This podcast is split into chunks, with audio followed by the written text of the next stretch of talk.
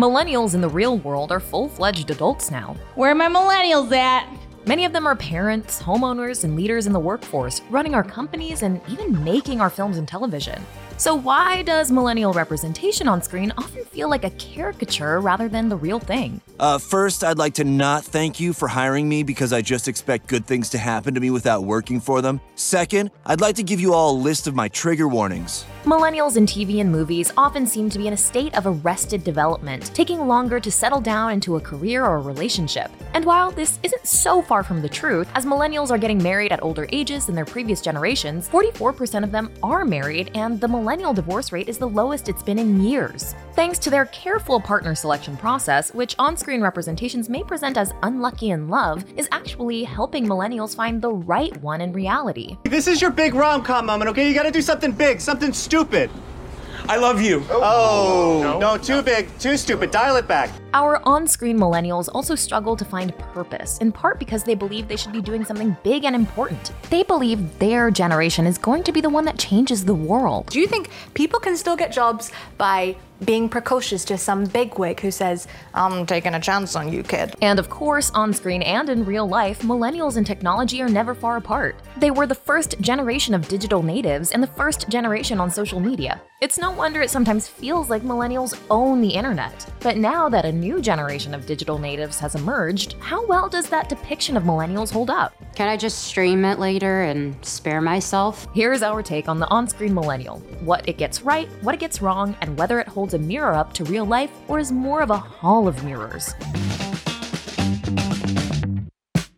One of the most iconic millennial tropes is the quarter life crisis. The concept of a quarter life crisis goes back generations. But while Gen X slackers were depicted as happy to do nothing, the millennial quarter life crisis is often spurred by a great anxiety that they should be doing something. I think I just feel how everyone feels, which is I have three or four really great folk albums in me. Search Party satirizes this millennial quarter life crisis when its main character, Dory Sief, decides to lead the search for Chantal, her former college classmate who has gone missing. Despite the fact that Dory and Chantal weren't really that close, she uses the disappearance as a way to give her life meaning and direction. When she finds out that Chantal was actually fine and not really in danger at all, her world comes crumbling down. Isn't this hilarious, you guys? We like nothing happened. Like we literally we thought it was like all these crazy bad things and literally nothing happened. Dory was never actually trying to find Chantal, she was just trying to do something worthwhile. And Search Party offers another perspective on the millennial quarter life crisis through Dory's friend Elliot. Elliot's life story is built around the lie that he's a cancer survivor. Elliot is thrown into crisis when Dory's friend Julian reveals the truth in an article. Much like Dory's, Elliot's quarter life crisis represents the millennial desire to be extraordinary, or maybe more accurately, the fear of being just plain ordinary. I'm gonna be an author. My agent's selling a memoir about my life as a liar. Similarly, in While We're Young, Jamie lies about his connection to the subject of his documentary. He admires the older filmmaker Josh, played by Ben Stiller, and wants to be an important artist like him. But when his lie comes to light, it's clear that there's a hollowness and an entitlement at the center of his desire. It's all a pose. It's like he once saw a sincere person and he's been imitating him ever since. This same ungrounded quest for purpose is represented in Fleabag's Guinea Pig Cafe, Hannah Horvath's dream of being a great writer, Lady Bird's youthful activism, and Mabel's murder mystery podcast she makes with two people she just met. In all these representations of millennials, their big unachieved dreams and their unfulfilled desire for purpose leave them seeming aimless. They have so much potential, but their own indecision about what avenue to go down leaves them stuck treading water in place. Jeg bare- føler at du går rundt og venter på noe. Jeg skjønner ikke hva det er lenger.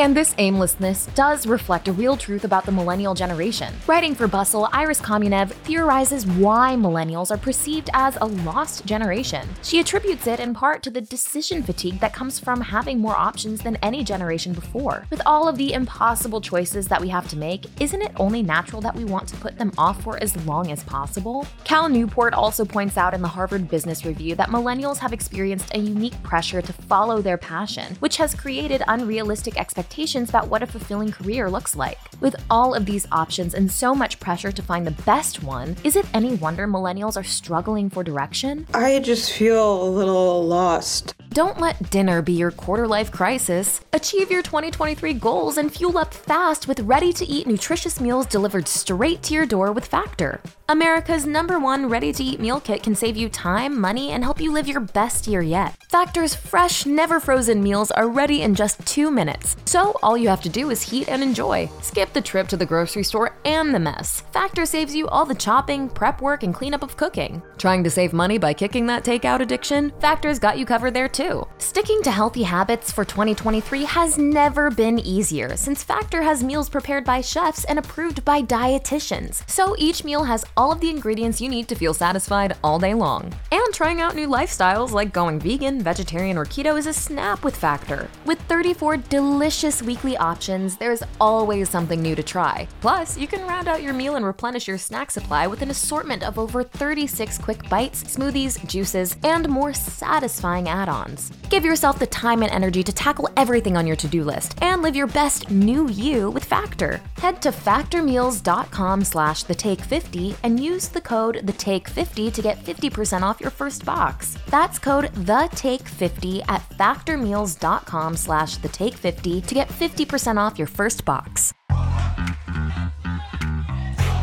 Millennials are often depicted as going through it together. Many of our movies and TV shows feature groups of millennial friends navigating their lives and coming of age together and supporting each other while they try to overcome the same obstacles. We're all doing great things. Look at Kelly. Look at you getting fit. Look at Molly taking names. Look at Issa.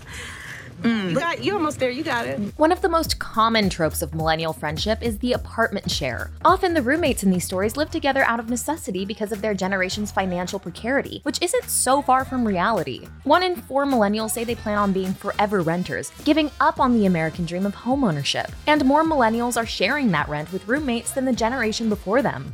At the start of New Girl, for example, none of the characters can afford to rent by themselves or afford to leave a room in their loft vacant. So an unlikely friend group is pushed together by their material circumstances. I want to live here. Actually, I, I still have some questions. I mean, like, no offense, you know, but we barely know you. And this is even true when the characters are already friends. In Everything I Know About Love, Maggie and Birdie are old friends who met Nell and Amara at university. But their friendship blossoms when none of them can afford living in the city alone, forcing them to share an apartment. There's an intimacy and an energy to these shared apartments that goes beyond the classic apartments of 90s multicam sitcoms like Friends. In that show, even low earning and unemployed characters like Joey and Rachel never lived with more than one roommate. But in these more modern millennial apartments, everyone lives together, and their shared home becomes the center of their social lives to the first Friday night in our first London house. But while these shows often imply that millennial friendship is an inevitable fact of life, in reality, millennials self report being the loneliest generation. Although 49% of millennials do have one to four close friends, these shows about easy millennial friendships rarely represent the other half of the generation. And for millennials who do have thriving friend groups, the way these groups come together on screen can often feel inauthentic. According to a study done by Connect, a quarter of millennials make all their friends online online.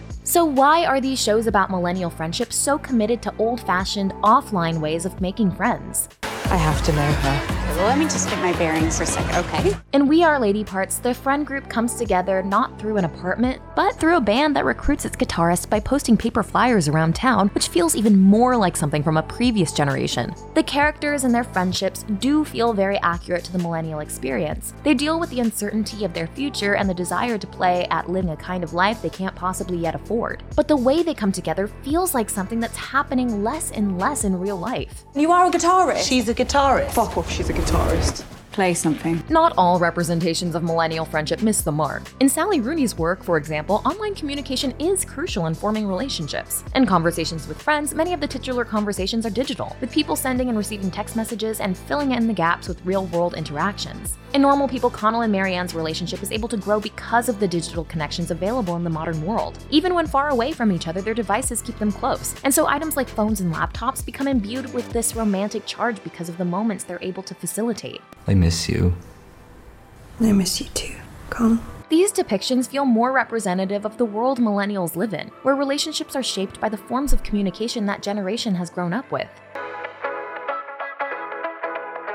Underpinning a lot of millennial depictions is the idea that they are a uniquely progressive, forward thinking generation who are reshaping the world for the better. Whether it's played for laughs or not, they are more often than not viewed as socially aware, politically correct, and overwhelmingly liberal. Climate change. We are living in the middle of its disastrous effects. There is some truth to this. Millennials are more democratic leaning than older generations, and those generational differences are only growing. But this generational divide is often over exaggerated with the uber woke millennial stereotype. And sometimes that exaggerated stereotype can be used to dress up genuine obstacles the millennial generation is facing as a matter of progressive political choice. For example, it's well known that millennials aren't having kids at the same rate as previous generations, with the cost of starting a family one of the primary reasons. However, when we see child free women on screen, it's rarely shown as a financial decision. Instead, it's written off as evidence of the shifting values and increased freedoms afforded to women in this generation.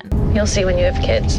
Yeah, if. Similarly, as Kate Taylor points out in Business Insider, the notion that anti capitalist millennials killed certain industries is often cast as millennials making conscious choices about where and when to spend their money, rather than the more prosaic reality that they simply don't have as much money to support those industries in the first place. But there are some shows that get closer to the real thing rather than making light of millennials as politically idealistic. Shows like Broad City emphasize the financial reality behind those political views. Abby and Alana live a less than glamorous hand to mouth existence that is unfortunately all too familiar to many millennials. That's your total equity? $374? Are you kidding me? You gotta keep more money in your bank account than that. They're precariously employed and often try to game the system to make ends meet, doing everything from using coupons to selling stolen goods to returning items they no longer have a need for. Jessie and Starstruck also feels like a more accurate depiction of what millennial living is like. She works two jobs, neither of which get her any closer to what she actually wants to do. Often on screen, big cities are seen as these exciting places full of opportunities. But for Jessie, the city is a drain and a constant reminder of how hard she has to fight just to get by. Now, I don't have anything to show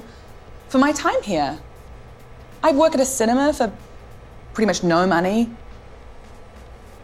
I haven't done anything. We're now starting to see these sometimes inaccurate tropes about millennials get transplanted onto Gen Z, and the two groups are being conflated with one another, bundled as generic young people who talk, think, and act in the same way. What do they call them? Millennials? And while these generations do share some struggles, they've been shaped by completely different circumstances. Millennials are the generation that came of age in the post 9 11 era, and now Gen Z is coming of age in the aftermath of a totally different tragedy, the COVID 19 pandemic.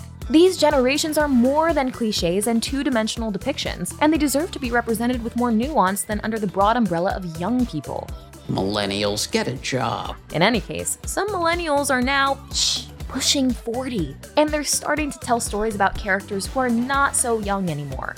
So maybe the era of truly accurate, authentic millennial representation on screen is still yet to come. The universe is trying to f- with me, and I refuse to engage.